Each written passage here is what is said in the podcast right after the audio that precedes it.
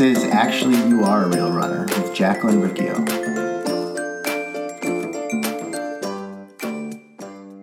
All right, it has been a really long time since I've done an interview, and I'm so excited. Today I have my good friend Erica.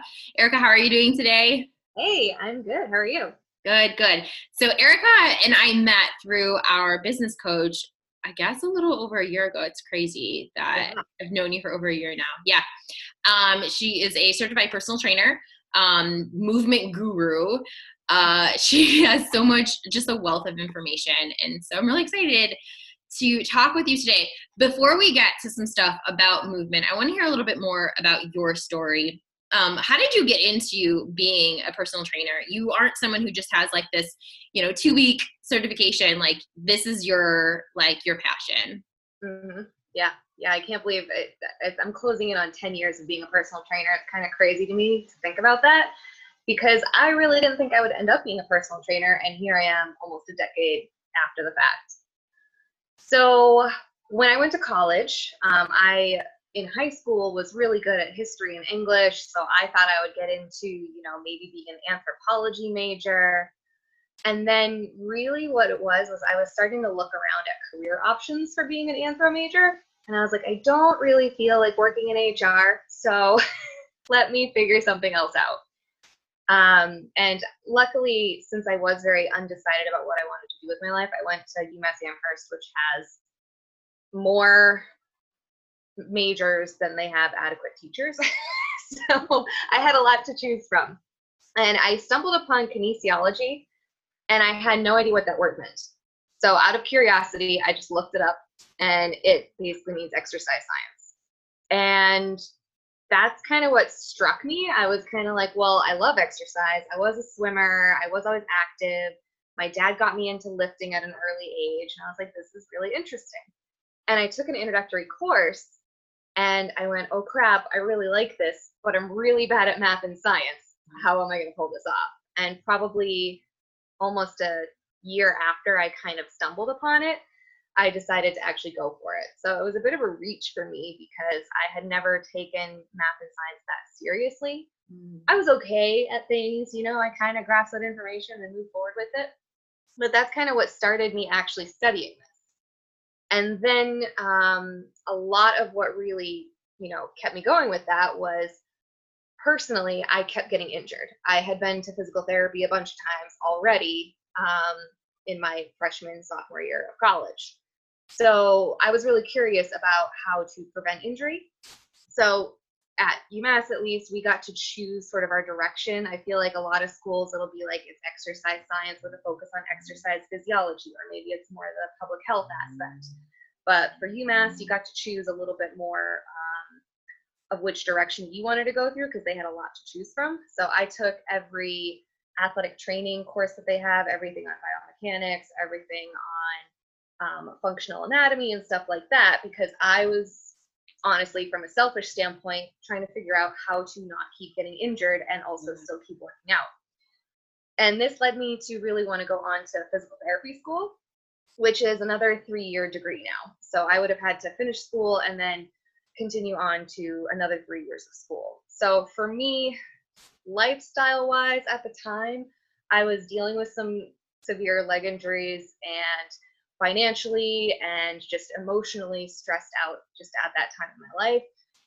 Grad school was just not going to happen. Yeah. Um, it just it would have been too much. And in retrospect i had applied but i'm really glad that i didn't try very hard because i don't know how i would have made it through three years more of school.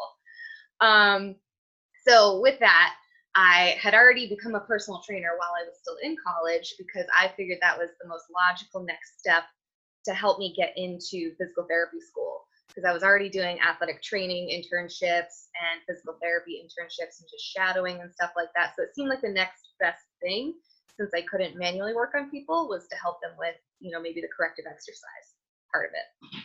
So that's what got me into it was um, I wanted to get to PT school.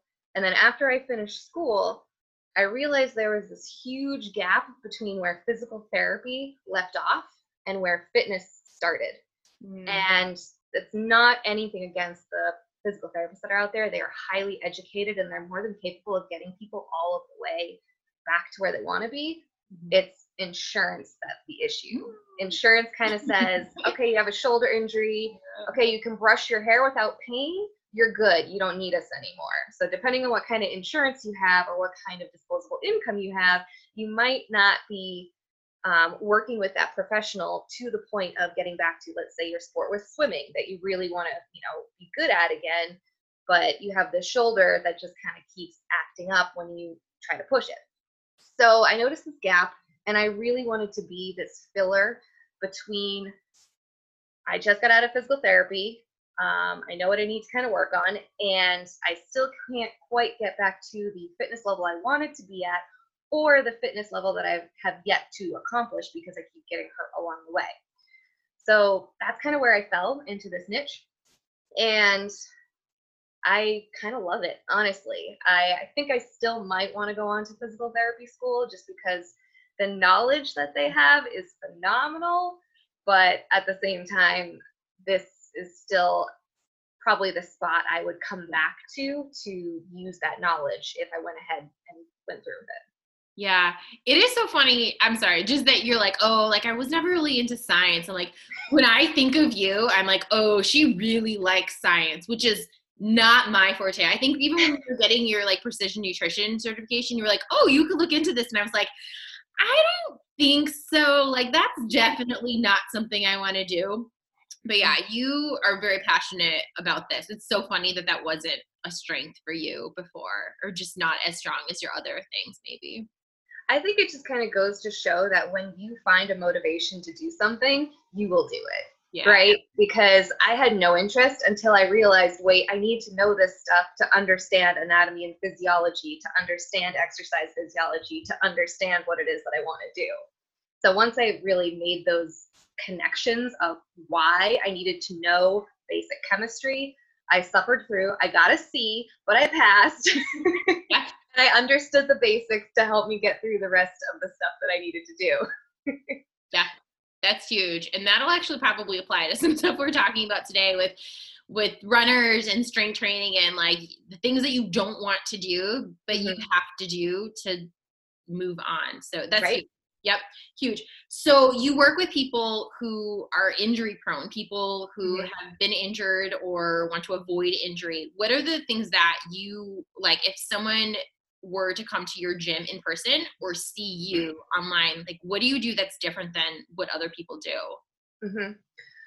um i would say the one thing that i do and this is actually something that i'm kind of told i do a little too much of just in the environment i'm working in now is i will put everybody through at least a small movement assessment no matter what their goals are so if someone comes to me and they're just like i want to get my butt kicked i will still put them through a movement assessment before I give them any exercises. Um, so I would say that's kind of my checklist. Um, I'll make sure I go over any potential injuries, things like that they have. Um, I think I do, I think every trainer will kind of go over what your goals are, um, but I will definitely put a lot of emphasis on the movement piece of it. Even if someone comes to me with purely physique goals, but I also notice that they have a severe movement deficiency. I try to educate them on why it's important for them to, let's say, they need um, hamstring flexibility, just kind of an overgeneralization. Um, I will not have that person do some of the big physique builder exercises like a deadlift because, in my book, they're a high risk for injury. So they want to jump right to the deadlifts because they see all the fitness models, you know, online doing deadlifts. And that is a fantastic exercise for that. But they might not be physically ready to actually handle those loads and also even use their glutes in that exercise like they're mm-hmm. supposed to. Mm-hmm. So I would say definitely um, movement focus. Yeah, that's huge. I talk a lot about in like life coaching and health coaching, like we want like we want to move from like A to Z. But like when that's our goal, it's like way outside of our uh, zone of proximal development. It's too much. You have to do those A to B movements, and it sounds like you're saying like you need to do that so you don't get injured, so you actually can do these things mm-hmm. and don't quit. Right. And even from like an efficiency standpoint, I mean, the whole purpose of someone wanting to do deadlifts is to work on their hamstrings and glutes and if their body is going to say, no, I've got low back muscles to use, they're not going to get the effects of working the glutes anyway. So it's also just a logical next step. It's like we got to fix the movement in order to make this efficient for you to get the results you want in the first place. Mm-hmm. Yeah, that's huge. So I want to talk a little bit more about injuries. So I know you said you were kind of you had a lot of injuries in high school. Mm-hmm. Um, mm-hmm. What like what kind of what kinds of things did you have happen to you back then when you were kind of getting into fitness? Yeah. So my very first um, injury was when I was between sophomore and junior year of high school. Um, I had just gotten into playing for a recreational soccer league, and up until this point, I had only been a swimmer for the most part, except for when I was a little little kid and wanted to do tap, right? Um, so as a swimmer, I had like in retrospect, I had zero glutes. So of course, I had some issues going into running. Um, so I was at a summer camp. Um, it was just a week long day camp for people playing soccer. And I was 15 going on 16. And everybody else there had been playing since they were like three years old. So I'm surrounded by these girls that are just like amazing on the field. And my hip started hurting. But I didn't want to suck and also sit on the bench. So I just carried on. Mm. And that was my first nagging hip injury. And that one, you know, probably like flared up off and on over the next two, three years of my life. It even impacted my swimming, which was very frustrating. Um, so I actually stepped away from swimming for a little bit in high school. Um, that was my first one, and that was my first exposure to physical therapy. And then honestly, when I, you're asking me this, I have like flashes of multiple physical therapy offices, but some of them I can't even remember why I was there. Yeah. um, go ahead. I was gonna say, I think that thing you said though about the man, I don't want to suck and I don't want to be the person sitting on the bench. Like that's a huge one. And I'm th- I was thinking back to the first time I joined a CrossFit gym and we were doing something with like pull-ups and push-ups or something and it was like I was like I'm the slowest person here Mm-hmm. And um, I can't do this, but I need to keep doing it because if I stop, it's like, wow, I'm the loser of the like the losers. So I'm right. just pushing through and then hurt my shoulder and like couldn't couldn't work out anymore. Couldn't work out anymore. and then also like hated gyms and didn't want to go back to gyms or go back to a CrossFit gym. That was like eight years ago. Like mm-hmm. that injury, it just like instead of being like, hey, this is too much for me. I need to slow down a little bit. Yeah. Yeah, it's crazy how much like we're influenced by ego and peer pressure, right? It's not even like anybody was saying, "Hey, keep going." It was it was all ego. yeah, no one no one cared what I was doing. No one cared. Yeah. Yeah. So, okay, so that was the first injury and then you kind of had like other things happen throughout high school and college too. Yep. Yeah. So I think like into college, I think the hip was acting up sometimes. And then I had knee stuff and then I had shoulder stuff and um, got to know a lot of different rehab for a lot of different muscles. um, and then finally, like my last year of college, that was the first really awful one. Um, I developed chronic exertional compartment syndrome in both my lower legs.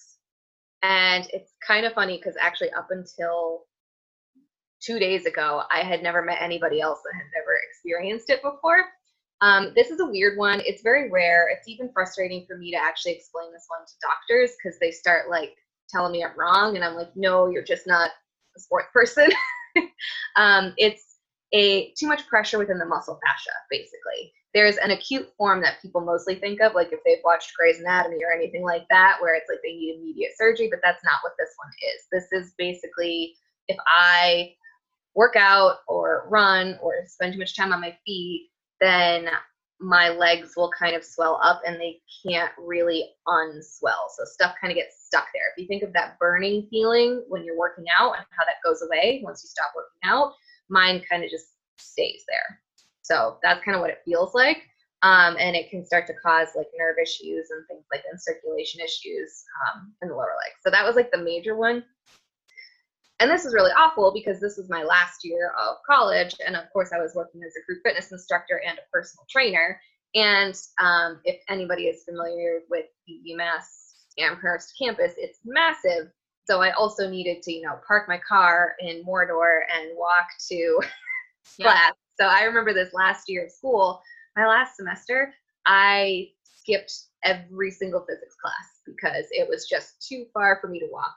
I just kind of let that one go because I was in too much pain and I was like, I'll retake it in the summer. It's fine. So technically, like my summer after senior year, I took physics to just redo Okay. it and then Yeah. um, so that was the major one, but it was um, really hard for me to recover from it because I was working as a personal trainer and just financially, like I couldn't take the time off my feet that I really needed to fully recover. And the other thing was, it was people always ask me like what started it, and I think this is kind of a big part of my transformation story of like how I stopped being that person that pushed too much um, it wasn't necessarily that I was working out too much. People always say, "Oh, you were overdoing it."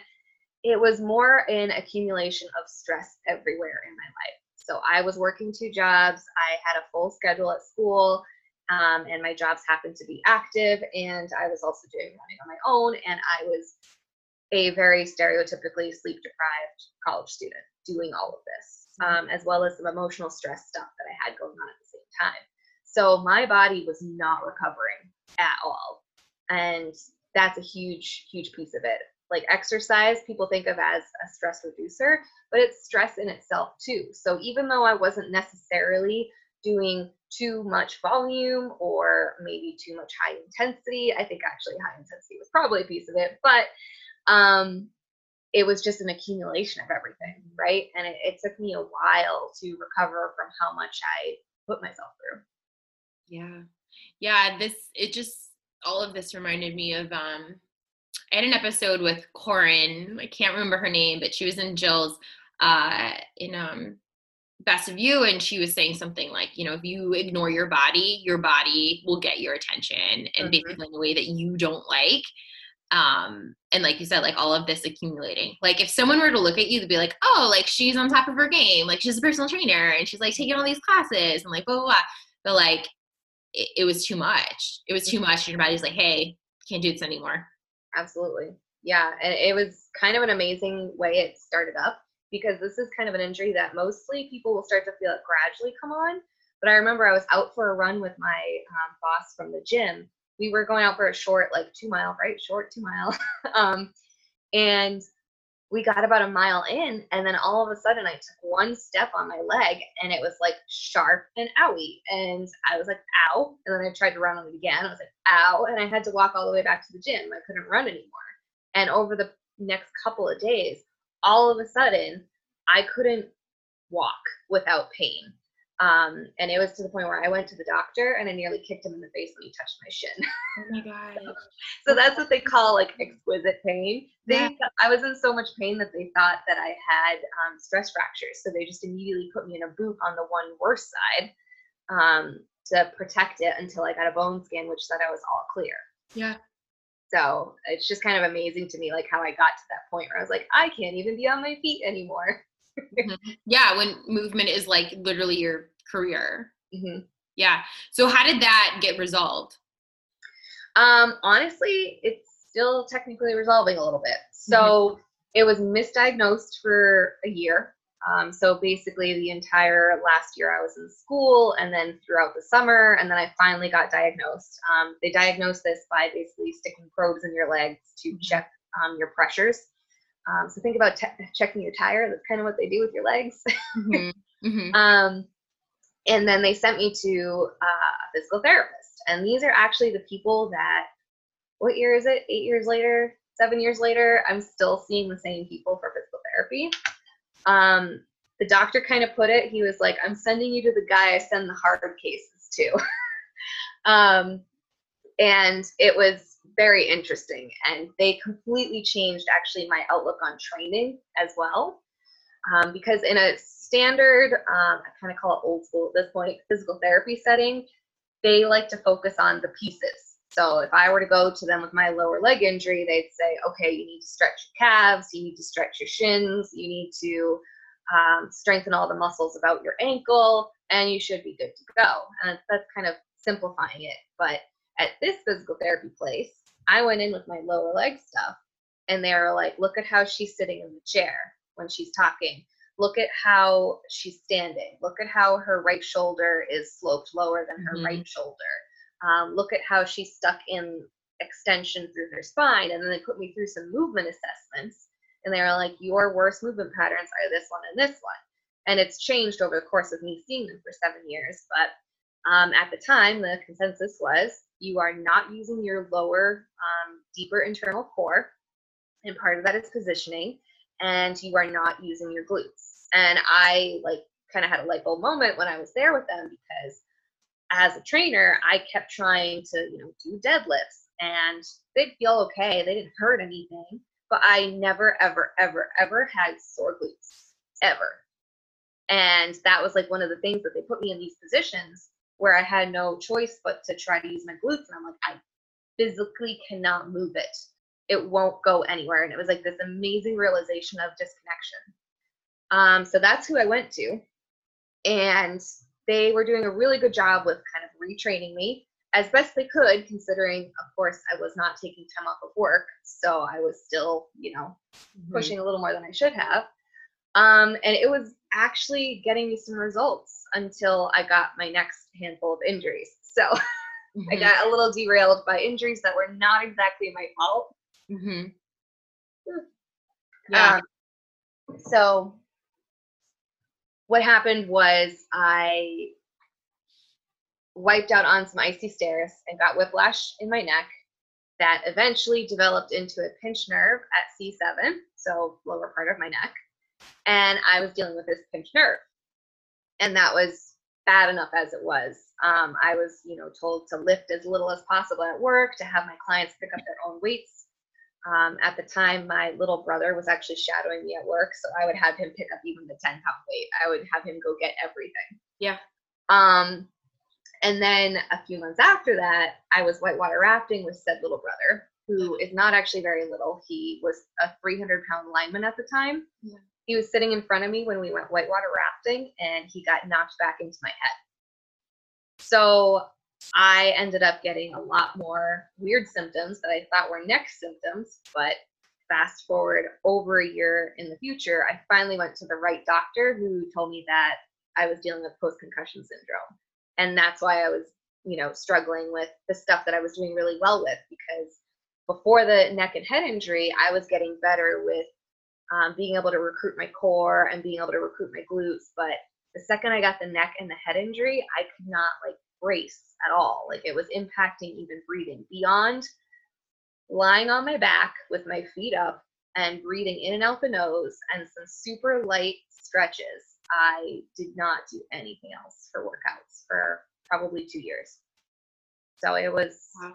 it was a lot. So that really derailed my progress because I've had people that, um, you know, from college that like, wait, you're still dealing with that leg injury, and I'm like, well, yeah, because I had these huge curveballs that came in and smacked me off course.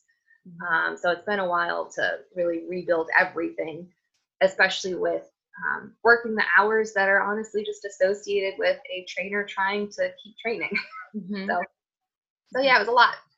It's a lot, yeah. And then just emotionally dealing with, oh, life's another blow, another blow, another thing. Like that, that can be a lot to just even want to show up for yourself during those things. That's hard. Oh, And I also kind of, um, I think this is also a big piece of why I still work with people that are injured.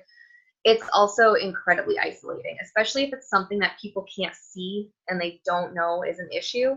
Um, so with my leg stuff, like people are like, "You're a trainer. Why can't you just, you know, go on this hike with me? Why can't you just go on this walk with me?" And I was just like, "I, I can't. I can't. I need to save my legs for work."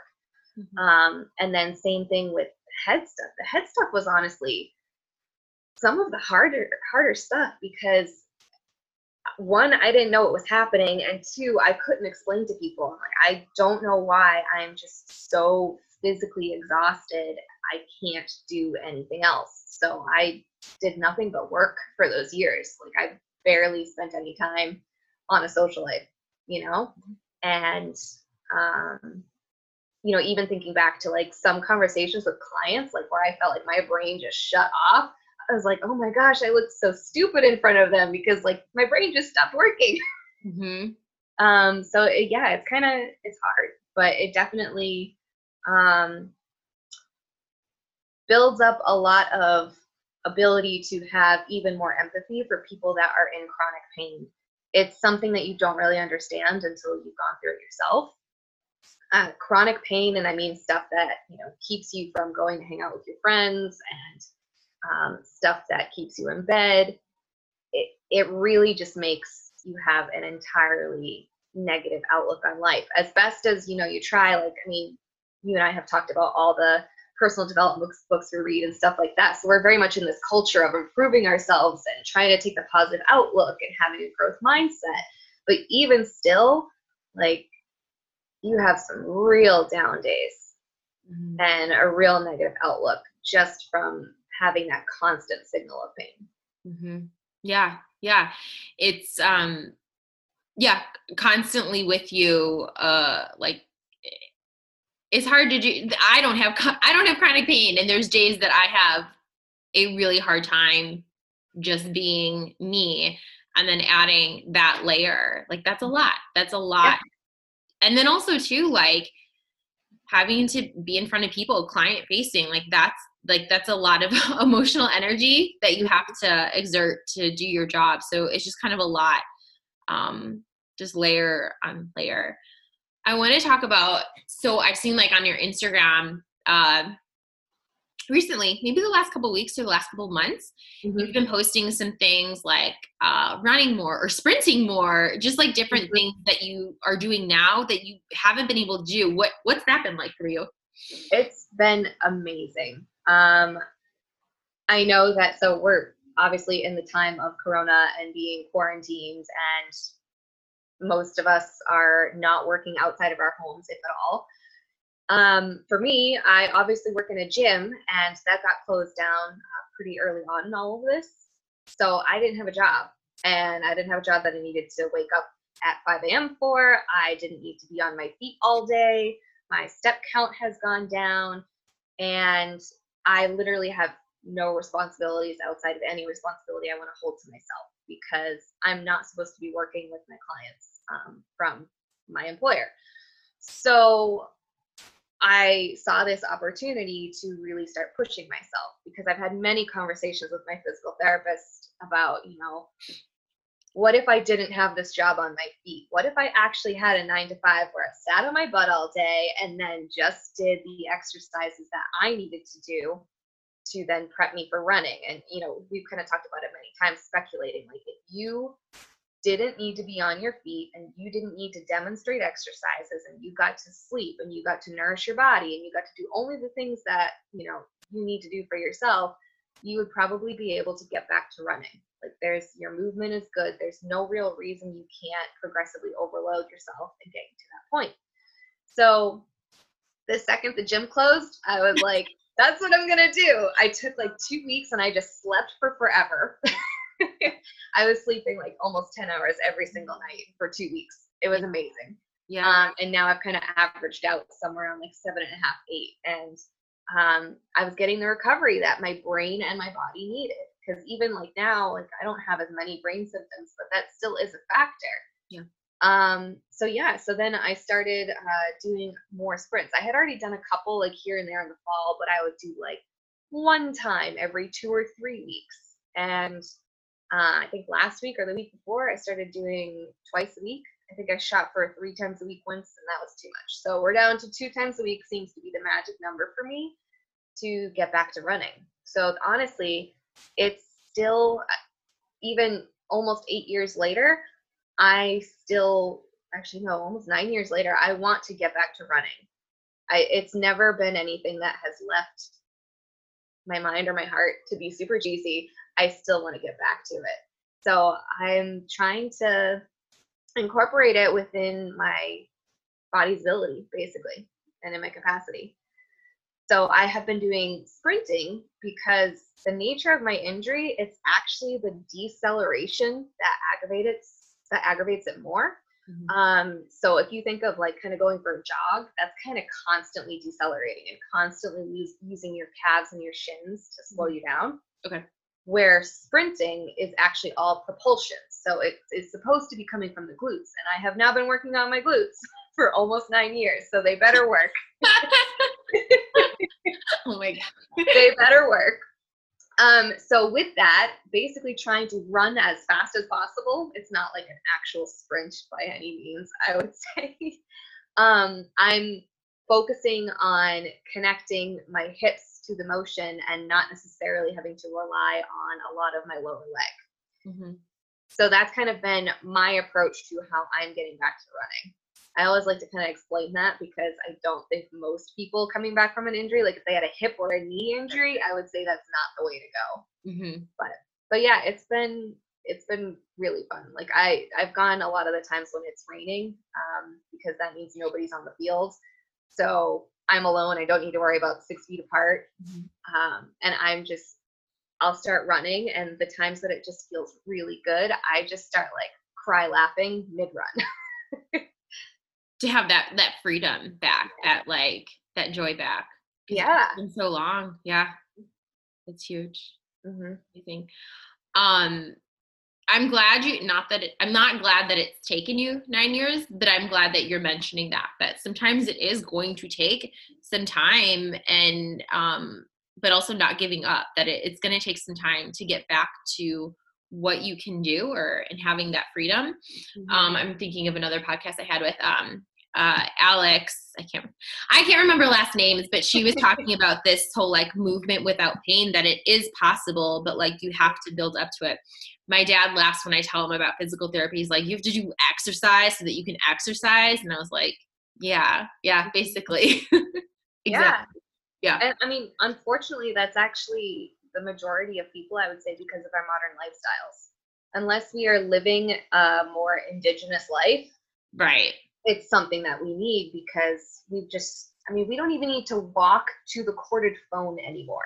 You know what I mean? Like our phone is just there. It's with us. mm-hmm. So yeah, I mean it's um that's actually something that I wrote in like the running guide that we've been mm-hmm. talking back and forth about is that I wrote that unfortunately you probably do need to do some kind of strength training to support your running habit. Mm-hmm. Yeah. Yeah. So let's get into that a little bit. So, a lot of people, myself included, we start running because running is free. Uh, you don't need anyone to tell you how to run. You're like, cool, I uh, have this really shitty day and I have no money. Uh, so I'm going to put on my shoes that I got from Kohl's with my Kohl's cash and I'm going to go out running. And then you start it and you're like, cool, this is great and it's free and then you pay some money for some races and you're like cool like you drop like 50 you know seven here and there. And then you start to realize that your body's hurting and there's different parts of your body where you're like shoot you know this doesn't feel so good. That's where a lot of people will either completely stop or no pain no gain. They'll push through the pain and whatever i guess this is just a part of this so mm-hmm tell me a little bit about what what kind of things do you see from new runners that might come to you in the gym or might come to you online? What are the things that they're struggling with uh, that you notice the most? Um, so basically counteracting modern life. That's kind of number one. Um, so any kind of mobility issue that they might have stability issue those are all important and they're going to impact um, how efficiently they can run. So I think most of us have kind of heard this idea that the body is connected, and if something isn't working properly, something else needs to compensate. Mm-hmm. Um, so when it comes to mobility, the biggest things I see are a lack of ankle mobility, a lack of hip mobility, and a lack of thoracic mobility. So with ankles, um, going back to what you and I were just talking about, about how in sprinting, I'm really just propelling myself forward with my hips. If I've got a stiff ankle, uh, that is not going to allow me to get to that end range of gait where I'm pushing off on my toe and engaging that glute to propel myself forward. So if I don't have that, that motion is going to come from somewhere else. Um, and ankles get tight with modern life because we're in stiff um, high support shoes on flat, hard surfaces that we don't even need to go over a little bump anymore. If there's a little bump anywhere, it's usually like maxed out with like orange paint, right? um, so we don't have that same rocking that we might have on a rough terrain that would keep our ankles looser. and then in general, just lack of movement um, and lack of getting into positions we're designed for, like getting into a deep squat.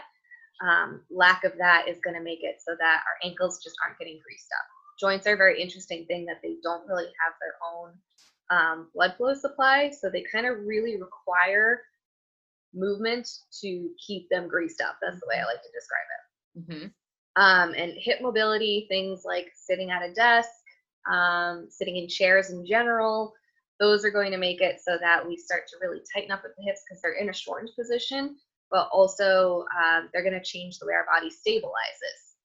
And then thoracic spine, that's the upper back, um, that gets tight because of all the, you know, looking in the phone, sitting at a desk, which again changes how your body is stabilizing there.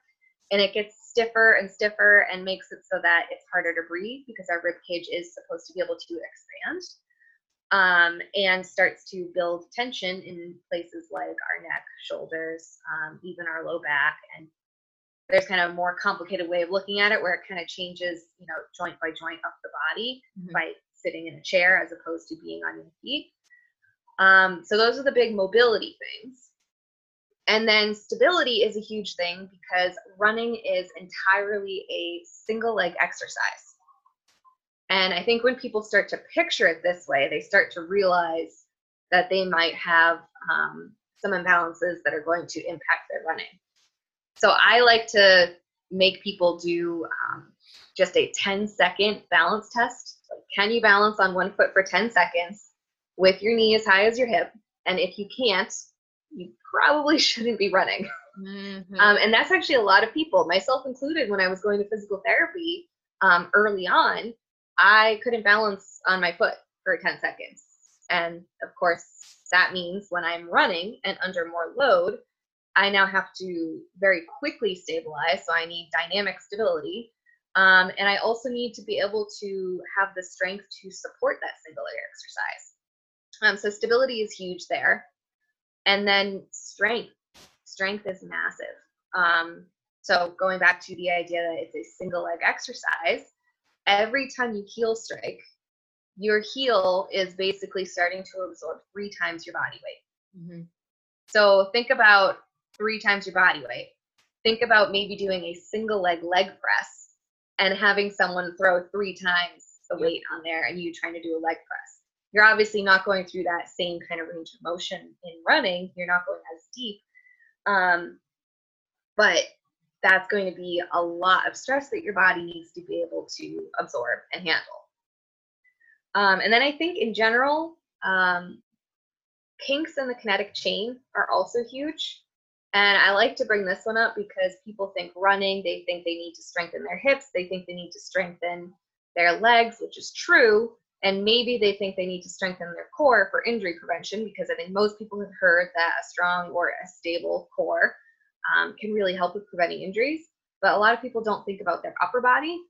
Your upper body is also a part of the system. Um, when we're looking at the whole body, force is really supposed to be distributed all the way up um, from toe to your opposite arm when you're running. And if you don't have strong or developed or activated muscles up there, it kind of puts this weak link in the chain. So not that everyone needs to go become, you know, Hulk Hogan with their upper body, but if you are training your legs, you should probably be doing something to train your arms mm. to at least mitigate the fact that your legs are getting really strong and your upper body kind of isn't. Mm-hmm. Um, so if you're not doing any kind of training, that's definitely a big missing piece too. Mm-hmm. So I think those are the big ones that I notice and that I um, try to account for. Like if I've got someone that comes to me that, you know, they've got a grumpy knee or something like that and they have a goal of getting back to running, we kind of work on checking their mobility and stability, working on these things in their warm up or maybe even sprinkled in in the types of exercises I give them throughout the workout. Um, but then also checking where they are when it comes to strength and stability. So it's not like, okay, everybody do lunges because um, running is a single leg exercise if they don't have the stability to do a single leg exercise, going back to balancing on one foot, then we got to start at squats. And then we got to start on working towards being able to stabilize on the one leg. And then we can work on loading the one leg. And then we can work on making it more of a dynamic load, like turning it into instead of just a stationary lunge, turning it into a walking lunge. So there's a lot of progression that goes into this. And a lot of it comes down to looking at the pieces of running and looking at how you can work on the pieces so you can put it together in a whole. Yeah. So I uh, something that I'm really big on is um right like you've obviously dealt with pain and I am currently and it's very expensive mm-hmm. uh going to a doctor and uh going to physical therapy week by week all of mm-hmm. this stuff is really expensive. Um and also like you have to sit out. Like I have to sit out. I can't run right now and it sucks. Um granted no races are happening right now but like why is it can you explain a little bit more about all of this stuff that we're talking about with strengthening your body um, not just your legs but your upper body as well if you start that now like someone listens to this episode and they go to your website and they get your stuff and they start doing this stuff now what are they going to like prevent happening in the future like why is it really important that anyone listening even if they don't have like pain right now that they start doing this stuff yeah um, it is something that's really hard to think about. It's kind of like this. I kind of like the analogy of the smoker that continues smoking because it's not an immediate, mm. you know, hmm. result that they're going to get lung cancer. It's not always obvious what's going to happen. The reason it's obvious in my eyes is because I've been looking at this for 10 years. Even said, that doesn't mean that someone that has these potential risk factors might even have an issue just like there's someone that still smokes a pack a day but somehow lives to be 86 years old. Not common, but it happens, right? Mm-hmm. Like no one would still say that smoking is okay for you. Like we would still say don't do it, mm-hmm. um, even though there are anomalies out there. So this is based off of um, a lot that's coming out in the fitness industry of things that we should be looking out for, as well as the physical therapy industry. Um, if you have these risk factors, and this is actually something that I put together in the guide, I wanted people to be able to sort of test this themselves. So it's not the same as a movement screen that I would put people through, but let's say for ankle mobility, I put in a deep squat test to see if ankles might be an issue for you. So this is kind of an easier example for people to picture because people are familiar with the squat. And if we're talking about a deep squat, I'm talking about the kind of squat you would need to take to take a dump in the woods. so mm-hmm. if you can't get into that position with keeping your heels on the floor, that's a sign that we've got um, potentially other mobility issues, but definitely looking at some tight ankles in that position. So that would be kind of best guess based on this. Because I don't think everybody needs to do every potential corrective exercise and this is actually something that I work on with my clients of we don't waste our time with the ones that don't seem to be doing anything. Mm-hmm. Um, so someone that has perfectly mobile ankles, we're not going to do ankle drills. Someone that has perfectly mobile hips, we're not going to worry too much about doing that. Mm-hmm. Um, so in this guide, I put in um, some potential tests for you to try on your own mm-hmm. to see if it's something that you even need to be working on. So same thing with like you know, figuring out do you need to work on your hip stability? If you can't balance on one leg, probably. Yeah. Yeah. I think that that was that's a huge one. That's my doctor. She was like, actually, she said, uh, if you have pain when you're hopping on one foot, you cannot go running. Like, mm. yeah. Don't tell me that. But also, like sometimes you need to be told these things. You need sometimes you need to be told, no, you're not going. I just think about like even kind of right now, like with Corona, um, some of the mayors that have come out and they're like, no, you're not going outside. Like sometimes you need that, like that person to tell you to stop, to mm-hmm. stop doing this thing because it is, like you said, it's not going to cause danger right away. It's not, you're not going to see it right away. But if you continue doing this, it is likely going to happen. Mm-hmm. You just need to be told that. Yeah. And I think also sometimes it comes down to um, looking at why you're doing the thing and asking yourself, is this the only way? Mm. So when it comes to running, and this is actually something like not that I would want to discourage anybody from starting a fitness habit, but running isn't necessarily the only way you need to go. Mm-hmm. So if you're someone that has a lot of these risk factors, um, I probably would say, are you sure running? Are you sure you don't want to do something else? Mm-hmm. And I get that, like you said, it's a super accessible way of getting some exercise. It's just putting on some sneakers and going outside. That's all you need. You don't need anything else. Yeah. Um, but if you're going to just continue to have pain or you are going to get discouraged by any kind of setback with that, maybe there's another way of looking at it. Yeah, that's huge. I talked about that in a, the previous episode. I was like, you know, if someone, if the, if my doctor told me like, Jacqueline, you have to stop, then it's like, all right, can I pick up riding a bicycle? Can I become a swimmer? Can I become a weightlifter? What is it like? Something else. Mm-hmm. It's not as accessible as running, but like, why keep putting myself through something that's hurting my body when it was supposed to be fun? It was supposed to be something that was fun. Mm-hmm. Yeah, it's just not worth it. Um, that's awesome. So I'm really excited about this guide. I think it's going to help a lot of people, and especially as it's starting to get warmer out, and because people can't go to gyms right now. Right. Um, we'll probably see a lot of people out there running and trying to do this. So I think that this is something huge.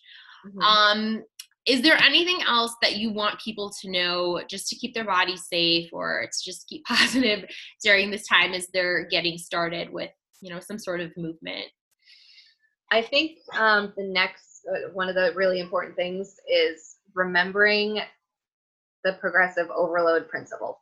So this is like the bottom line in any kind of strength and conditioning program of any sort. So whether you are starting weightlifting you're starting running or you're even just starting to go for walks you need to gradually progress yourself. Mm-hmm. and a lot of times the hard part is we don't know what this looks like. Yeah I would say a lot of the programs that are out there start people running too much too fast. Um, and if we're kind of looking at this from the general recommendations in the running world, they say don't increase your mileage more than 10% a week. So, like you are probably familiar with that, having done marathons, that's kind of the protocol that they have in gradually increasing your mileage. But that's really hard to consider when we're talking about someone that maybe has never gone for a run. Mm-hmm. And maybe they don't even go for walks. Maybe they've just yeah. decided, I've got this sedentary job, I've got this sedentary lifestyle at home, it's time for me to start moving. And they want to get right into a couch to 5K program when they really don't spend much time on their feet in general. So let's say someone, most of us have step trackers at this point or have one that's built into our phone if you've got someone that's only doing 3,000 steps a day, which is possible if they have a very sedentary lifestyle, and they've got this couch to 5K program that says go walk, run a mile, which is about an extra 2,000 steps, now they've you know increased almost twofold compared to where they were. So you really have to consider this. Like not all of the programs that are out there are made for you where you are right now. That's not to say running isn't something you can work towards or even going for longer walks. Mm-hmm. Um, it's just something to keep in mind that you might not be at the starting point that they designed that program for. Mm-hmm. That's huge. Yeah. Make those so those A to B movements instead of jumping in and trying to get to Z. Um, I think that that's huge and that's going to help a lot of people. It's still mm-hmm. possible, it just has to be slower. Awesome. All right. So if people want to connect with you or find out more about like safely running, where can they, uh, what can they, where can they go? Um, so they can find me on Instagram um, at coach.erika. Erika spelled with a K. Um, and then Facebook should be the same, Coach Erika Tabor or Coach Erika. Um, I do have a blog, uh, coacherika.com. There's a couple articles up there. And I've just downloaded TikTok because who else hasn't? Because what else is there to do? I have. oh man. No. Uh, so if anyone wants to find me on there, it's Erika Tabor. Are you singing and dancing? I'm not singing and dancing. I've got a couple yeah. up there, and yeah. I've got some ideas brewing. It's happening.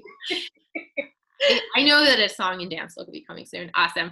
Cool. And then I will have that guide for them in the show notes as well so they can get that and connect with you. Awesome. Perfect. Thank you so much for being on the podcast today. thanks, Jacqueline.